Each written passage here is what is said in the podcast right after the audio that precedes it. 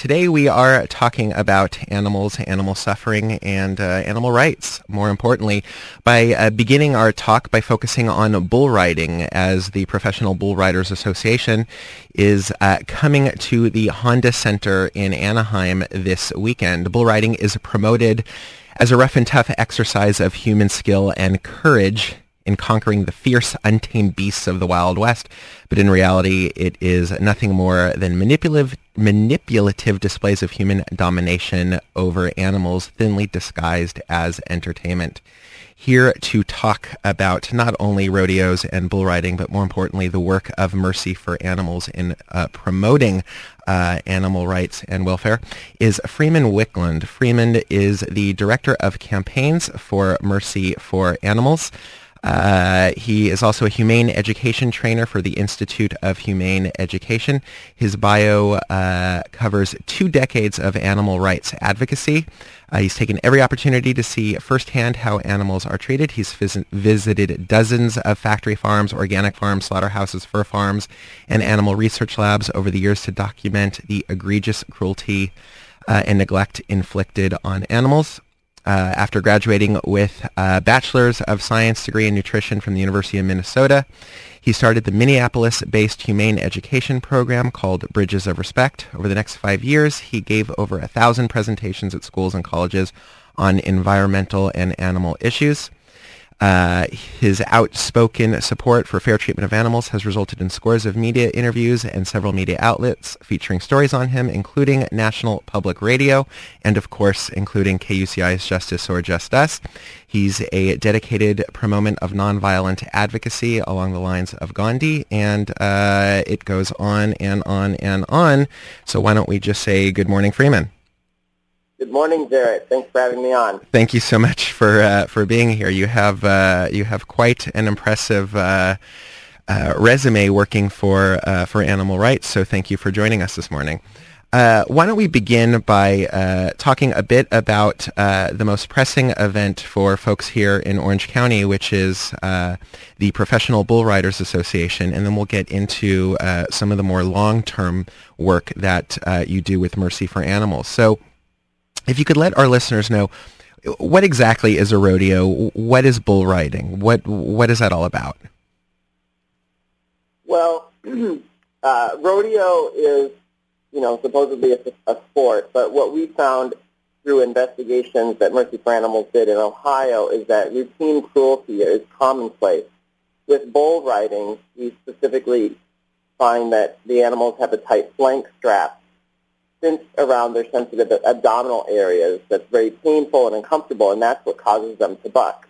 Plus, before they get released from the chute, they're often tormented by having their tails painfully twisted, by being kicked or, or beaten or uh, shocked with electric prods, which can carry five to 6,000 volts. So all of this is done to torment the animals and get them feisty so that they put on a good show and, you know, try to buck the the contestants off of their backs. Unfortunately, it, it just involves a lot of animal cruelty. So when we watch the uh, the classic Looney Tunes uh, cartoons from our childhood, and whenever uh, you see a bull, the bull is just naturally aggressive and ready to charge at anything that moves in front of it, whether it's a red cape or a bumblebee.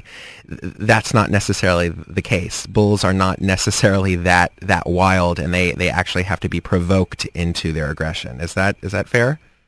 That's very fair to say. I mean, you know, they're bovines, and if you ever, like my grandfather had a uh, farm, and I'd have to walk through the pasture to get down to the lake, and, you know, the cows would come up to me, they'd be pet. I mean, they're the most docile, gentle creatures out there, and to get them to put on these displays, they have to be provoked into it.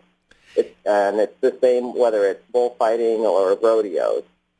And so, what are I know you, you hinted before? What are some of the uh, techniques? What are some of the ways uh, that uh, the the bull riders uh, provoke these animals? What are some of the um, torture techniques, if you will? Well, uh, the flank strap is one, and again, that's the it's a strap that's cinched around their sensitive abdominal muscles. It's very painful for them, and it causes them to kick and buck because they're trying to get it off. There's also uh, the the riders can wear spurs that can gouge into the animal's uh, sides and also in their sensitive areas. Then we have the electric prods that are routinely used on the animals while they're still in the chute and, you know, usually I think of electric prod as a long stick with the, the electric zapper on the end, but they now have handheld devices. So they're very discreet, very hard to see, you just, and they, they shock the animal. Um, tail twisting is another common thing, and it, it, they'll just take their tail and wrench it as far as they can. Very painful for the animal.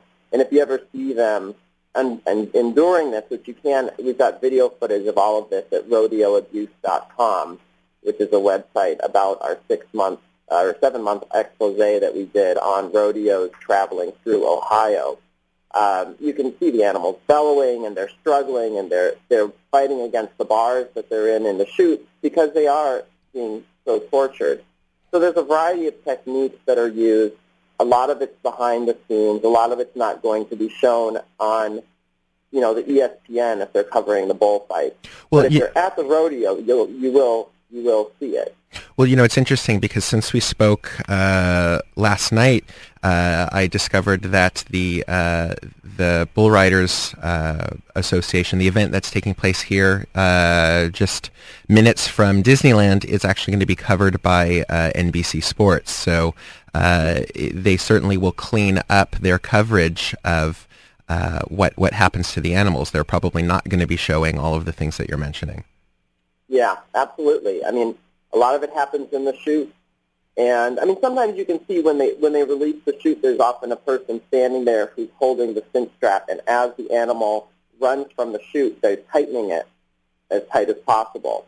Now, rodeos, rodeo, you know, people involved with rodeo will try to say that the animals buck because they're wild and ferocious, but the reality is that the animals continue to buck even after the rider is thrown off of their back because that cinch strap is still cinched, and they, they usually send in additional riders on horseback to release that cinch strap, and that's when the animal stops bucking. Well, and, and then, and then. Yeah. What's interesting is that that doesn't really help their argument much because then they're simply admitting that they are trying to take a wild animal and tame it for, for the use of sport and entertainment anyway. So they're trying to, to domesticate and, and you know, a wild animal. I mean, any way they try to frame it or justify or rationalize what they're doing, it, it kind of, you know, undermines their very argument. I mean, it's it's just kind of silly. Um, I want to remind listeners uh, they're in tune to KUCI in Irvine. This is Justice or Just Us. We're speaking with Freeman Wicklund, who is uh, with Mercy for Animals. And I want to get to some of the great work that Mercy for Animals does beyond just awareness of bull riding and rodeos. But, uh, you know, one of the things that I think your organization does a great job of pointing out is the uh, kind of the double standards uh, with which people approach the topic of animals. You know, I'm listening to you describe uh, bull riding uh, as a form of entertainment, and you clearly uh, highlight the the pain and the suffering that could be caused to animals. One of the things we didn't talk about are the different injuries that animals could could face from from bull riding and rodeos, which we'll get to. But it's very interesting that people are very very adamant that animals used in movies, television shows, motion pictures, and the like, right? They always have the little Humane Society tag at the end that says, you know, no animal was harmed during the making of this motion picture. And I think people would be outraged if they believed that animals were harmed uh, during the making of a movie. Similarly, people are outraged when, uh, you know, someone is Michael Vick, the, the football star, who who profited off of the suffering of animals for the purposes of entertainment. Yet when it comes to rodeos or bull riding, people seem to have no problem uh, with having animals suffer unless you think it's just that they're not aware that the animals are suffering. How do you respond to that? Well, I think more and more people are becoming knowledgeable about what happens to animals in rodeos, and they are realizing that just like your dog or your cat, steers and bulls have and horses, you know, they have emotional lives, they have feelings, they have lives that are meaningful to them. and we shouldn't be treating them cruelly. So I think there is a growing awareness. I think the sport of rodeo is um, on the wane, as is circuses that use elephants and tigers for entertainment. And as you know, it's about getting the information out there and helping people make that connection and, and realize that, you know, this is not something you would want to see done to your dog, your cat. This is not something we should be doing to horses and cattle. And just so we can uh, be sure, what are some of the injuries uh, that result from uh, from either bull riding or the what is it, the roping, uh, the calf roping, or things of that nature? Yeah, well, let's let's talk a little bit about what calf roping is first. Um, calf roping, the the uh, riders will will lasso the calf and then tie up their legs. However, to get the calf to bolt from the chute or the steers to bolt from the chute they again will use the same sort of painful tail twisting and, and beating of the animals and electric prodding of them so that when the chute is open, they bolt out at top speeds, reaching upwards of 25 miles per hour. Then while they're running, they will be lassoed around the neck. And as you can imagine, this can create a lot of problems with internal bleeding and neck injuries. Um, oftentimes, there was a uh, person who worked at a, as a federal slaughterhouse uh, uh, what was the uh, veterinarian. Uh, he was a veterinarian at a federal meat inspec- uh, inspection plant, and he would see the animals coming in from the rodeos and say that most of their skin was, was dislocated from their flesh. He saw them come in with broken ribs. He saw them come in with internal bleeding, with up to two two gallons of their blood uh, loose in their body, you know, in between their skin, which was no longer attached. I mean, we see a, he saw a lot of injuries, and I've been to, I've protested at several rodeos where steer and other animals have died as a result of their injuries from these events. So it's not a benign sport in any way, shape, or form. And it, your your the information on your website, uh, which I should point out is mercyforanimals.org, uh, mentions that there have been events where the animals you know necks break and and this isn't hidden from the crowd. I mean they they the announcers try to say oh there's a veterinarian on site everything will be fine but there's not much a veterinarian could do with a broken neck. So there, there there's certainly uh, there's certainly a real a real problem here uh, let's move on a bit to the broader uh, topic of uh, of animal rights, but I want to uh, let listeners know that they should stick around because I'll be giving out uh, the address, email, and phone number of the Honda Center if listeners want to uh, place a phone call or shoot an email over to the Honda Center to uh, express their concern that the Honda Center is profiting off of animal suffering and abuse. But uh, tell our listeners a bit about Mercy for Animals because certainly rodeos and uh, and uh, bull riding and, and even circuses are not things that are day to day things that people sh- uh, could be concerned about. Uh, there are other things such as uh, vegetarianism. anti-fur campaigns and so forth. So tell our listeners about the various campaigns and about the mission of Mercy for Animals. Sure. Well, Mercy for Animals, we're a, a national nonprofit animal protection organization. We were founded in 1999, and we now have over 12,000 members and supporters. We believe that non-human animals are irreplaceable individuals with morally significant interests, and they deserve to be respected. So we dedicate ourselves to defending the rights of all animals, but because 99% of the cruelty to animals in the United States occurs at the hands of the meat, dairy, and egg industry, we tend to focus on promoting vegetarianism. And we do this through our website, chooseveg.com, which has a variety of uh, great vegetarian recipes and talks about the benefits of being vegetarian for people, for animals, and for the environment. It also has great tips for making the transition to vegetarianism, and people can order free vegetarian starter kits from that website as well. Um, so we do, we do a lot of public outreach in the community, staffing tables, distributing literature, running uh, pro-vegetarian commercials on, on TV. Um, uh, basically anything and everything we can do to get the message out there, whether it's working through the media, doing undercover investigations at egg farms and turkey slaughterhouses to show people the hidden reality of the cruelty that is going on in these facilities. One of the things that uh, really strikes me about uh, about your work, your philosophy, uh, having spoken with you, and then about Mercy for Animals in general, is the uh, the philosophy of nonviolence that uh, you adopt. Not only nonviolence toward animals, but nonviolence in your uh, effort to raise awareness about the rights of animals. It seems that uh, these days when people think about animal rights or animal activists, you've got the unfortunate uh, moniker of terrorism that now seems to uh, be affixed to anything, whether it's eco-terrorists or narco-terrorists or, you know, what have you. Uh, and then there's also the stereotype of the very militant, in-your-face, you know, not willing to, to, to engage in dialogue uh, persona of the animal rights activist. And yet Mercy for Animals, I think, takes a very, very different approach. Can you talk about uh, your personal philosophy and, and how that contributes to uh, your activism?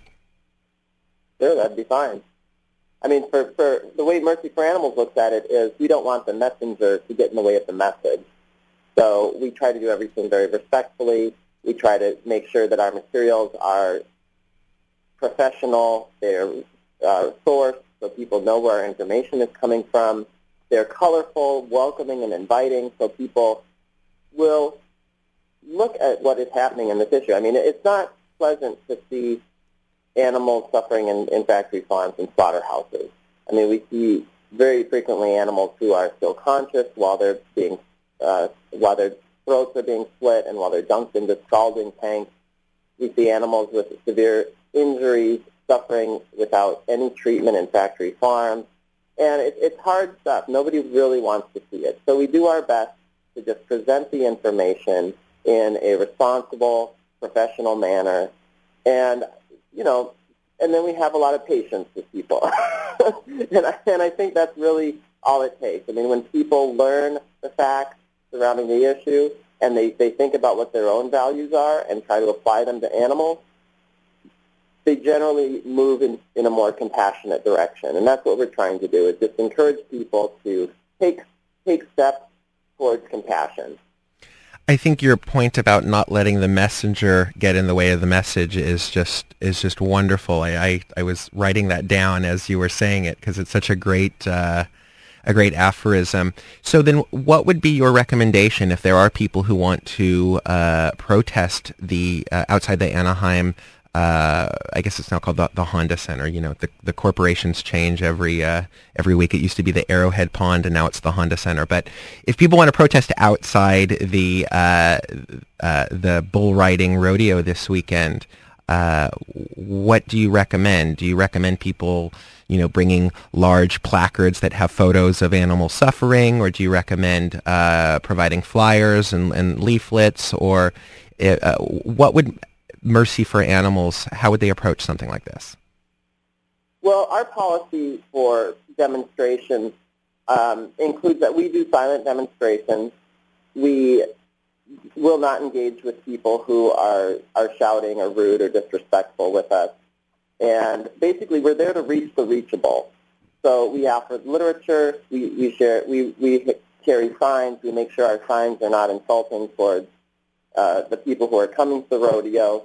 And we just don't engage with people who want to get into an argument or a shouting match with us because we're just there to reach people who are ready to be reached with the message. And we also, when people are already committed to going to the rodeo that night, they buy their tickets, generally they're not going to be willing to you know, give up their tickets and go home. So we, we, for the people who are genuinely interested in what we have to say, we, we encourage them to just make this rodeo their last. And to, to when they when they watch it, to sort of be investigators and look at what's going on behind the scenes. Try to see what's doing in, in chute with animals, and you know what happens to those animals who didn't look so well as they were being dragged off of the field. And then, if uh, I mean, certainly, I, am guessing you also encourage uh, you know, respectful uh, letter writing campaigns or emails to the people who are, uh, you know, hosting this event, like the, you know, the Honda Center, the big, uh, the big arena. How uh, how would you recommend uh, listeners and uh, concerned neighbors frame the issue or draft the letter? What kind of language should they use? What points should they make, and so forth? Well, again, just be respectful, be polite, and avoid insulting comments. I think it is important not only to talk to the venue, but it's also the, the sponsors of the rodeo. Whoever their sponsors are need to know that the, their sponsorship of the rodeo really uh, is offensive to you and, and makes you less interested in wanting to purchase their products. Um, but, you know, it's basically just showing common courtesy and decency in all of your communications on this issue because it reflects not only on you but on the message that you're trying to convey. And if you're trying to convey a compassionate message, you should do that in a compassionate manner.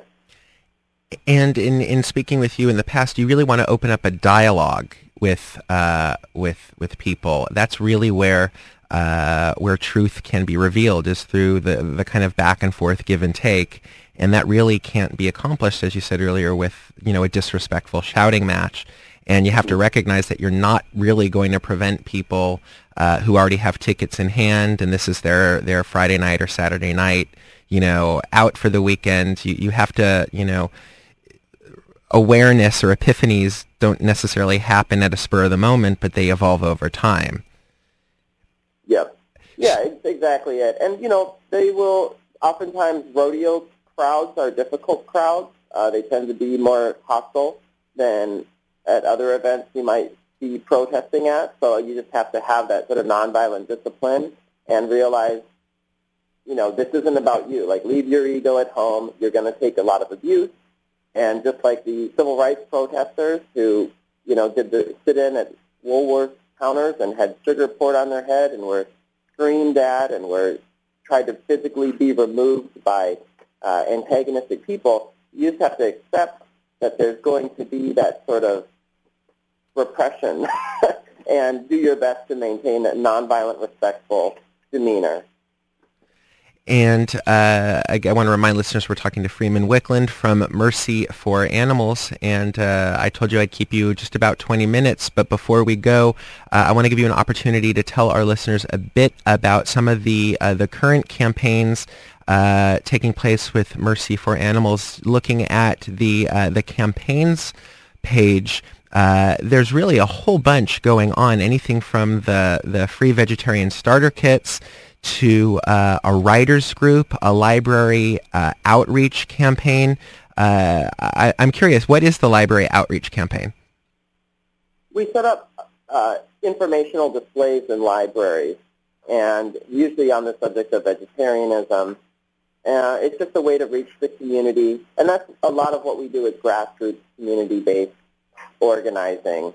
So it's and we try to do it proactively as opposed to just doing protests against the things we dislike. We try to create events where people are going to be able to see the, the information in a neutral or positive setting and hopefully make them more interested in, in learning about it.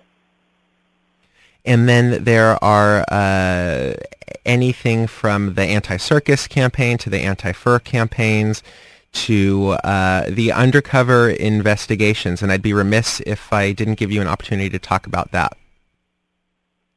Sure. I think one of the most powerful tools we have as advocates is video footage of what happens to animals behind closed doors.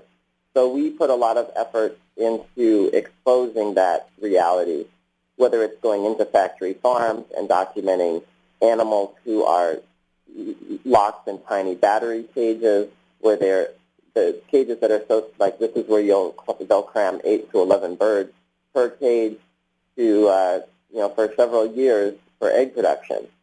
And these birds are crammed in there that so tightly they can't stretch their wings, they can't turn around without bumping into each other. They often look completely filthy because they're unable to clean themselves. They're dust bathed. They're um, often get very sick because the uh, conditions are so stressful. Um, and we go in and we document it. We document these animals suffering and languishing with, with diseases and broken bones inside these horrendously filthy conditions and take it to the public because that those images help people make the connection to where their food is coming from and what what their food is causing uh, animals to go through. So we do make available our free vegetarian starter kit at chooseveg.com. And I'm sorry, could uh, you repeat that again? Yes, chooseveg. Chooseveg. V chooseveg dot com. That's correct. Okay. And it's a great it's a great resource for people who are interested in uh, incorporating more vegetarian and vegan items into their menu.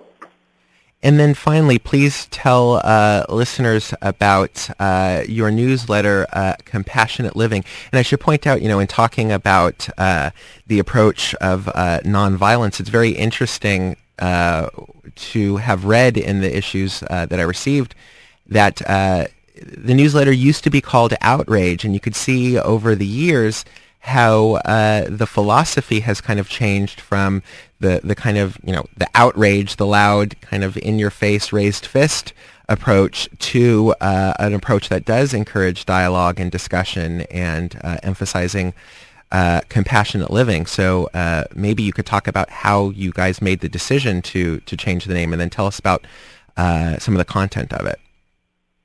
Yeah, well, I think I think it's just the, the organization has kind of gone through the same evolution that individual activists may find themselves in. When you first learn about the issue, your whole world can crumble around you. You know, all the ideals that you had of thinking, oh, farming is nice and humane and there's laws to protect animals, and you realize that that's not the case. And you, you get very passionate about it, and you want to share the world. You think if other people know the information just like you, they'll change overnight. And and that's not necessarily the case in all situations.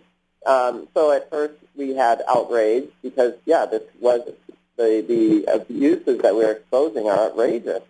And we had that sort of um, uh, intensity about it. But now we're realizing, no, it is, it is just about reaching people with the message, and compassionate living is far more palatable for most people and that's the newsletter's uh, new name. And, and in inside it, you'll find great articles on, you know, vegetarian recipes that you can make. We've got a vegan dietitian who has a column, and she answers people's questions about nu- nutritional aspects of veganism. We um, have wonderful articles and profiles of vegan and vegetarian families. We talk about different campaigns and successes that we've experienced. And it's a great magazine. We, we interview um, other advocates, like this month we interviewed, or this latest issue, we interviewed Jonathan Balcombe, who wrote Pleasurable Kingdom, which is about animals' ability to experience pleasure and joy, and how that is also something we need to consider when we look at how they are treated in factory farms and research labs and slaughterhouses and fur farms. So uh, it, it's just a great resource to educate our members and supporters and the broader community about the issues and help them engage engage the issue. Yeah, it really is uh, a great resource. I did read the uh, the column looking at uh, uh animals' ability to experience pleasure. Uh, it was also uh, you know, the, one of the things that I like about it is that it's it's very user friendly. So rather than simply pointing out the horrors of uh, the the meat industry or the dairy industry. It provides uh, alternatives. So activism doesn't need to feel like it's just you know this constant uh, practice of self-sacrifice where you have to give up this and give up that and you have no alternatives. I, I really like that it's uh, it makes uh, being uh, a vegetarian or vegan or just being a conscientious consumer uh, a lot easier for uh, for the reader. And uh, I encourage listeners to check it out. I uh, just subscribed, so I'm quite quite happy about that. the website is mercyforanimals.org and Freeman Wicklund, I want to thank you so much for being with us this morning. any last thoughts or uh, issues or concerns or anything you want to add? Well, one thing we're always trying to get out to people is if you are concerned about animal treatment, if you want to help animals, the best thing you can do is adopt a vegetarian diet. If you're vegetarian already, time to start edging towards veganism. And it's great to check out chooseveg.com. It is a great resource. We put it up so that people can, we can aid people in that transition. And we're always here for you. If you have questions or whatever, you can give us a call, that shoot us an email. Um, but I, that's that's the main thing that we try to get out because we know that everybody can be kind to animals at least three times a day based on what they choose to eat for their meals. And again, the website is mercy4, spelled out, F-O-R, animals.org. Check it out. It's uh, a really, really great resource, and uh, do check out Compassionate Living. You will be glad you did. Uh, Freeman Wicklund, thank you so much, and we'll have to have you back soon.